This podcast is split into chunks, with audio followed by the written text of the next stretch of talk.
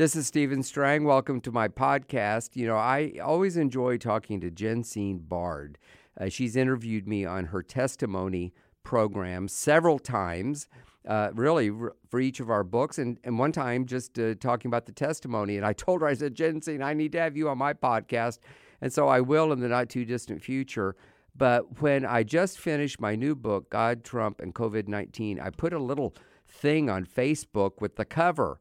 And she actually sent me a little Facebook mes- message and asked if I would do an interview. We hadn't, we did it so fast, we hadn't even gotten around to setting up media interviews. So she was, I think, the very first interview I did. I asked her if I could have uh, permission to use it. She was glad to say uh, yes. And so I'm going to play it for you as is. I know you'll enjoy it. Share it with friends. And be sure to check out my new website, stevestrangbooks.com. And there's a lot more information about the book. So here is Jensine. Stephen, welcome back to Testimony. Well, thank you. I always enjoy being with you. And I need to have you on my podcast sometime, or maybe you'll let me uh, run a couple of these interviews on my podcast. That'd be great. I would love that. That would be a complete honor. Thank you so much. First of all, um, I was saddened to hear at the beginning of your book the loss of those close to you due to COVID 19, the coronavirus disease. Talk about that briefly if you can, and then share just why you decided to write your latest must read God, Trump, and COVID 19. Well, I dedicated uh, the book to Reverend Greg Mundis, who is the um, executive director of world missions for the Assemblies of God in Springfield. You know, that's a pretty high position in that um, denomination. And he had entertained some uh, friends or some missionaries, I guess you say, from uh, France. And they had the virus. He didn't know it. And when they got back to France, you know, they got sick and about the same time he got sick. And then his wife got sick. And he uh, he was very very serious. He was on a respirator he's going to be okay. But he was the first person who i knew personally uh, to have the disease. I live in florida. Of course everything shut down here. Most of the things have shut down. Um, where i live in seminole county florida i don't know anyone in our locality who got sick.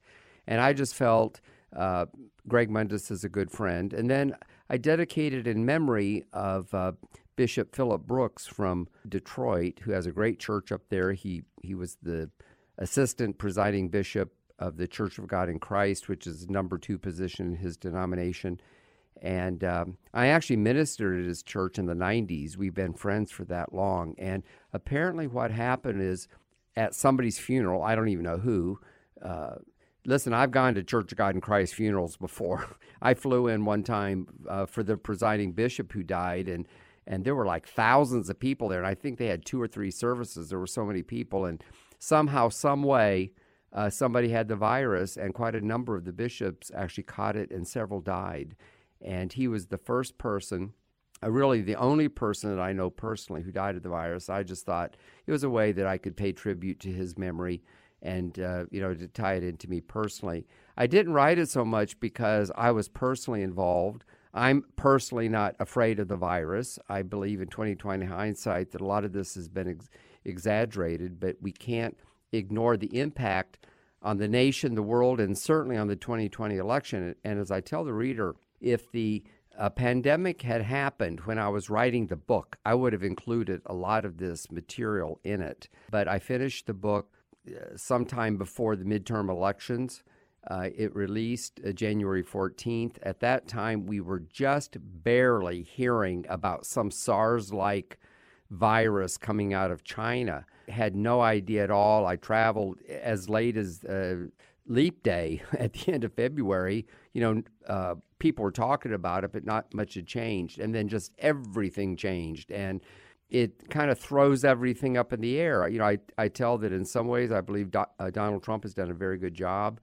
Um, of course, his opposition have blast him on this, like they blast him with everything else. But you know that could really help him. On the other hand, all bets are off. I mean, it's just something like this, especially with the economy. When I wrote God Trump at the 2020 election, I told why he must win, and the reason he must win is not so much because of Donald Trump as an individual, but just because what's happening in our country. And I believe that it's going in a terrible direction in lots of ways. Morally, it's more and more godless. Uh, it's becoming more and more socialistic. There's there's powers that I write about in the sequel that want to make us go globalist. Um, you know, there's a lot of dangers in the world, and I believe, I really believe, and I, I make the case that God raised up this sort of unlikely businessman, unlikely in the sense that he'd never held political office of any kind. And I have a chapter called For Such a Time as This. The new book is shorter. Uh, it's uh, low 30,000, maybe 31, 32,000 words. It's about a two hour read. It's about one third as long as the hardcover books. Uh, so, you know, it, we were able to do it in less time. I got a team. I hired two editors to work with me to kind of edit the chapters as fast as I wrote them. We did finish in 19 days, and then it goes through the editing process. So, from the time I initially got the idea, started working two days later, until the book was uploaded to the printer and to Amazon was actually, I think, a month and a day. Um, I think April's a little bit shorter month, but you know, most of the time writing a book is a year long project, and even if you hurry it, six months. But you know, this was you know less than five weeks from idea to being out. It actually releases on Amazon on the 14th. People can get it on my own website, which is called stevestrangbooks.com. They can get either a free download, they can order the ebook, they can order the print book, they can get my other books uh, there. It's just my way. I'm trying to get out the word. I didn't write this to just sell one more book. I mean, I'm a publisher. I've already published over 2,000 books. Uh, Ecclesiastes says, The making of books there is no end. I mean, if Ecclesiastes said that in Solomon's day, how much more is it true now? And of course, I think all the books that I uh, published are important, or we wouldn't have published them. But on the other hand, um, you know, I have just a burning desire to do what I can to really wake up the church. I believe the church has a reprieve. There are those who are saying that this could spark a great awakening. And great awakenings in the past have been sparked by terrible things happening or were around the period of terrible things. The second great awakening would have been uh, not long before the Civil War. Um, which I guess is the other order. But, you know, David Wilkerson, I opened the book with this prophecy that David Wilkerson did. It's a little bit controversial in that some people are saying, well, he, there's no proof that he said it. He has been dead for a number of years, and this prophecy is from 1986. But uh, I believe that it's true, and um, I open the book with it, and then later in one of the chapters, I do a deep dive and kind of analyze it like I'm kind of explaining to you now, but here's his prophecy I see a plague coming on the world, and the bars, the church, and the government will shut down.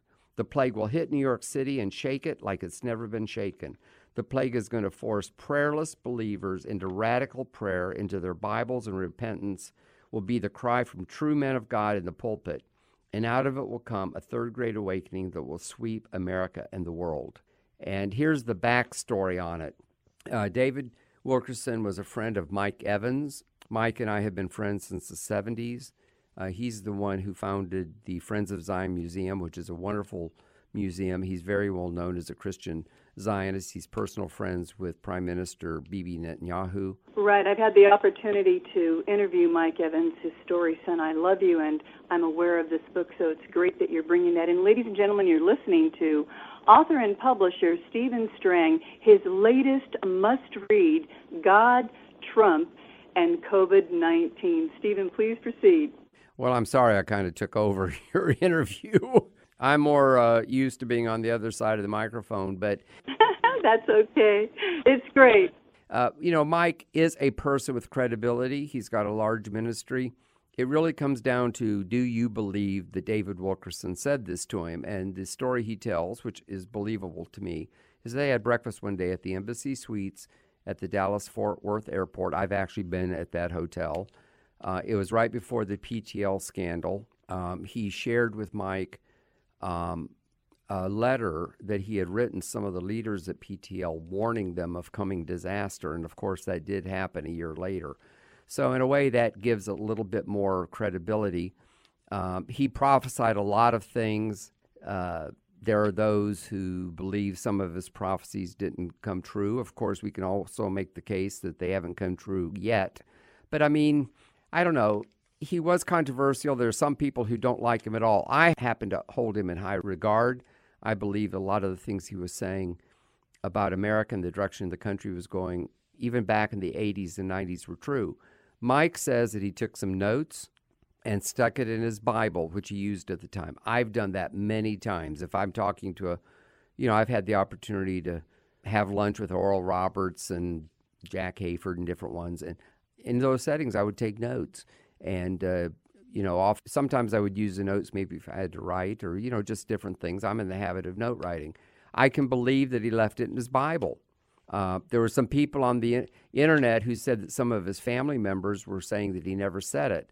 Well, you know, just from a common sense point of view, if I had lunch with Mike Evans in 1986 and somebody asked my son Cameron if if I said it or if I had lunch with him, Cameron would say, I have no idea. You know, I mean, you know, first of all, you don't tell people that. However, I know Gary Wilkerson, who's uh, Dave Wilkerson's uh, son. I've known him for a number of years, and I have his email address, and I just emailed it to Gary, and I said, look, in fact, I emailed him the criticism from the internet that somebody had sent to me, and I said, What do you think? And he said, Well, he had no record, neither did World uh, Challenge, the name of their ministry, have any record of him saying that. But he said, It sure sounds like something my dad would say. And so I thought, well, that's good enough for me. You know, I felt the same way. It certainly sounded like something.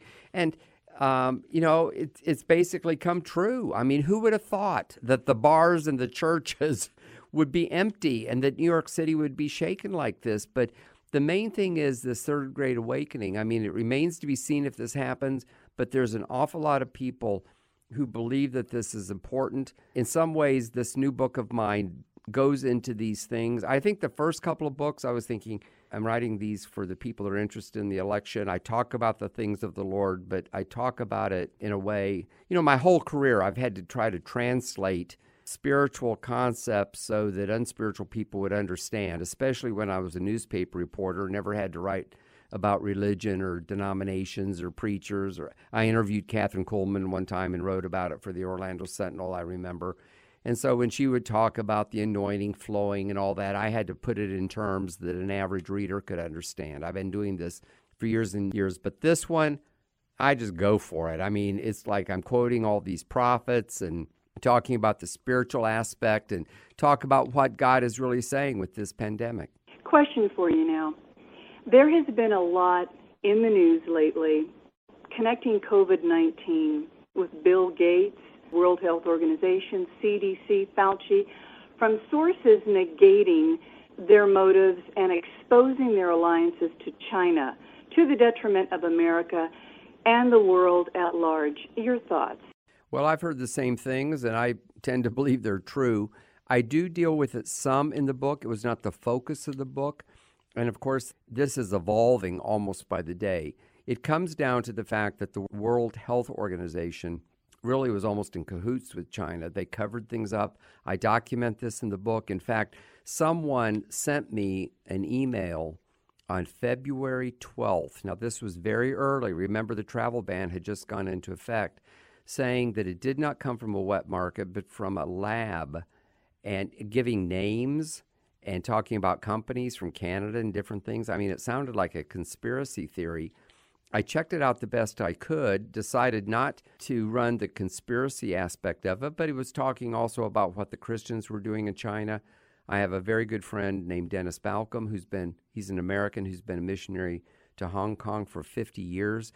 The only time I went into China, I went with him. So I contacted him, did two podcasts. One of them was my biggest podcast ever at the time. And he told, yes, the government was lying about it and it was a lot worse than people said. And but he also mainly gave us about what was happening in the church and said that people were testifying of being healed. Whenever I say that, of course, I say there's no way we can really check that out but, you know, I do believe that people are healed. And I, listen, if I had the coronavirus, I would certainly want to be prayed for, for God to touch me. Of course, most people do recover, just like they recover from the flu and other kinds of viruses.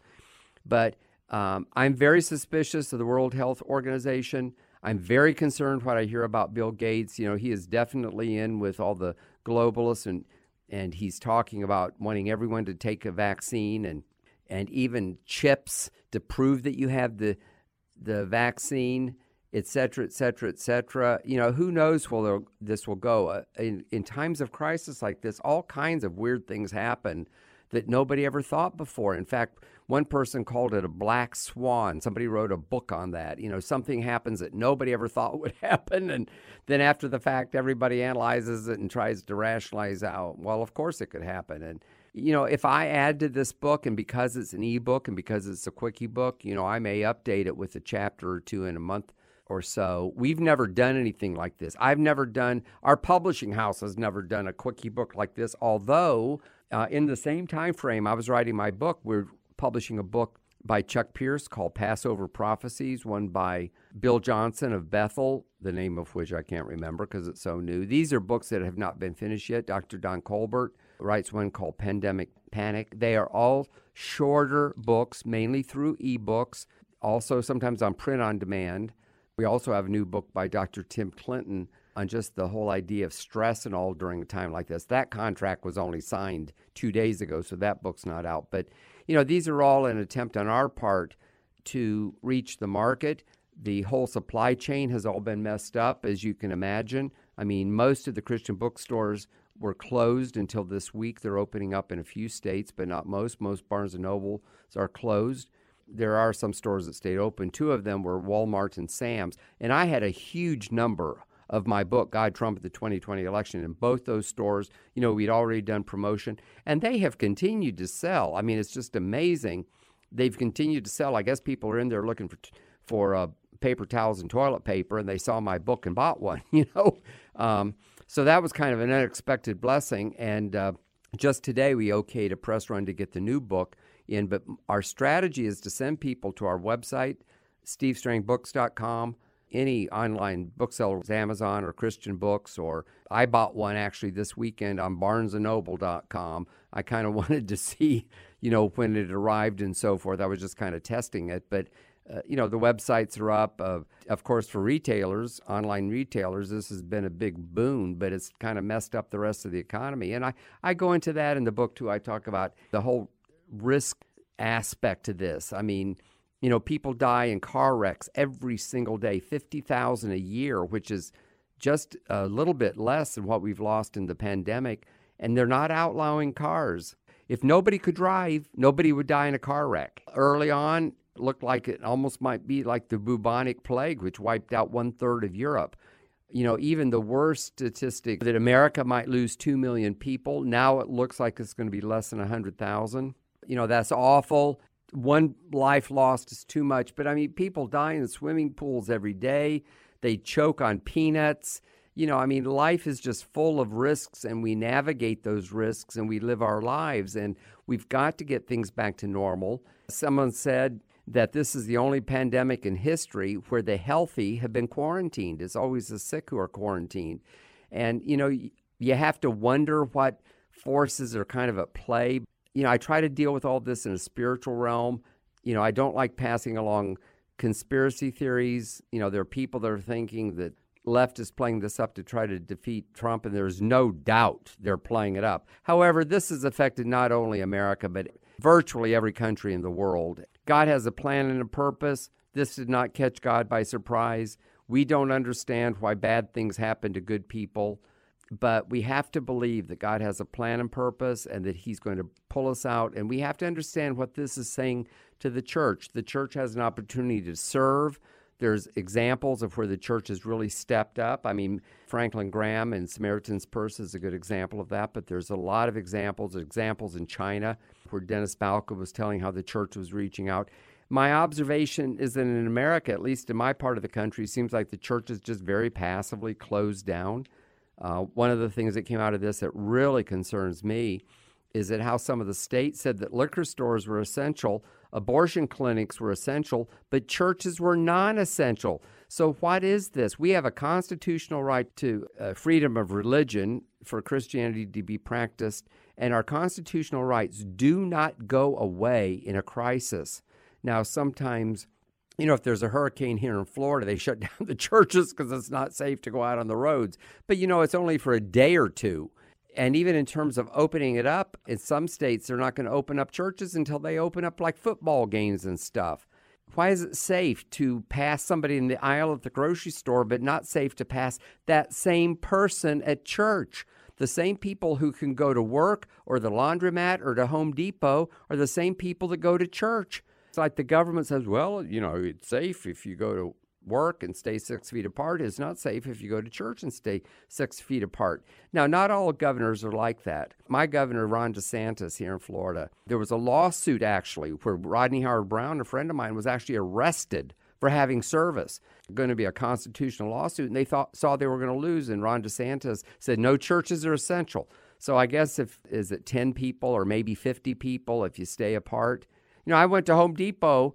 They were counting how many people were in the store, and I said, "Well, what's the limit?" And they said 140. And it was a big store, of course, and everybody just kind of, you know, didn't touch each other and stayed six feet apart. I mean, you can't even get 10 people in a church. I mean, I think that there's some serious consequences about religious freedom and also the mindset of the politicians who would so quickly take away our rights. And to me, that is one of the takeaways from the book. The secular press, you know, they covered it a little bit, and the Christian press has been pretty quiet about it. But I really speak out in the book. Uh, of course, we're going to make the book available. The audiobook, which I just finished recording today, we're going to serialize it. We're going to serialize the book. I'm going to do everything I can and do as much media as I can. And you're the first media I've done. So thank you very much for having me on your program. What an honor. Ladies and gentlemen, you're listening to Stephen E. Strang, founder of Charisma Media, Charisma Magazine, a veteran journalist, and author of his latest must read, God, Trump, and COVID 19. Steve, President Trump has been linked to Winston Churchill in that one, he was a wartime president, two, disliked by opposition and even his own party, and three, did not have the desired characteristics that one in his position of authority should have, and yet victory was his against the evil Nazi regime, and the elites were proved wrong. So, question How is this similar to Trump fighting a quote unseen enemy in a war just as deadly, if not stopped? Your thoughts? Well, it's a good question. And, you know, it even goes deeper with Winston Churchill. The church people of his day you know, the ones we would call evangelicals today did not like him at all because he woke up and started drinking brandy first thing in the morning and he was never without a cigar. Never. And, uh, you know, he was a little salty, but he was raised as a Christian and his his biographer, who is actually his great grandson, uh, in a book called God and Churchill, similar name, isn't it? And uh, said that he had a sense of destiny, that God had somehow brought him into the world. And I think in that way, uh, Donald Trump has never said if he had that sense of destiny. I think that he does, but he, you know, he's not quiet about anything else, but he's quiet about his religious faith. And uh, in a way, that's good because religious faith is very personal. and They bash him on everything else. But when I get a chance to interview him, and I hope I do, is I'm going to ask him that question. But it's just an example. Listen, all of our presidents have been imperfect, every single one of them. Every human being on, on planet Earth is imperfect but thankfully God uses us. It's just that somehow people play up, you know, the same people that play up all of the faults are, is the same liberal media that loved him when he was a New York Playboy, but he wasn't a Republican. Figure that out. You know, they had no criticisms of it at all until he became conservative, started taking seriously his religious faith, which he does. I really believe he does. I, I personally believe that he's had some kind of spiritual experience that kind of directs the way he looks at the world. I believe that he prays. He told a group of Christian leaders at the White House that he, he wants to be remembered as the president who prays the most. And we don't know what he does in, in the silence of his own heart. And I, I document in the book on Good Friday, they had kind of like a Christian service in, in the Oval Office, Harry Jackson. I saw it on YouTube you know, it's there for anybody to see. Gave a very nice talk that seemed very appropriate, and this was important to Donald Trump. He told how he watched Greg Laurie on live stream and Jentezen Franklin and different ones, you know, when churches couldn't be open. I mean, these are just little examples. he had a bunch of Christian leaders up there just a few days ago for the National Day of Prayer. And I'm glad to see that. As an American, I'm glad to see it. I really back him, though, for his policies, not his faith. You know, George W. Bush, I believe, is a very sincere evangelical. You know, there's some others we could mention too. George W. Bush can't light a candle to Trump as a leader. You know, he was just kind of clueless about most things and kind of went along with the globalists, frankly. And I, I realize I'm generalizing. I could be much more specific if we had time. But I believe that God has raised up Donald Trump. I am proud of him. I think he's done a great job. But I'll tell you why. we, we Christians have to get out and vote. You know, now the other side's pulling all this funny stuff about are the polls open, are they closed? But mail in ballots can be there can be fraud much, much easier than if you go into a voting booth at the voting place. And so I'm just concerned about that. That's why I wrote the book. It's really part B of God, Trump, and the 2020 election. I didn't repeat a lot of stuff from both books. I think people will enjoy reading both, and uh, hopefully we'll know in a day or two if it'll be in Walmart and Sam's. I'm pretty sure it will be. And of course, from my own site, which uh, I've started playing up because it's my name, SteveStrangBooks.com. It's easy for people to remember, and there's all kinds of specials and things that they can download. And forgive me for plugging it, but I just try to get out the word. No, no, I wish we had more time, and, and I'm going to plug it for you as well. Ladies and gentlemen, you have been listening to founder of Charisma Magazine and CEO Charisma Media, Stephen E. Strang, whose latest, God, Trump, and COVID 19 How the Pandemic Has Affected the World, America, and the 2020 Election is a must read. You can learn more about Stephen Strang and Charisma Media by visiting Charisma Mag or charismamedia.com and get his book at stevestrangbooks.com. You will be blessed, encouraged, and given peace that you did. Steve, thank you for writing God, Trump, and COVID 19 a gift to us all for such a time as this and spelling out clearly practical and spiritual responses to a pandemic and a presidency that God will work for our good according to Romans 8:28 if we but heed, read, pray and intercede for our nation, its people and the lost souls now searching for meaning because of it. Not voting is not an option. And voting for President Donald J. Trump, as your book so beautifully supports, is the only option that makes sense. We thank you and God bless you.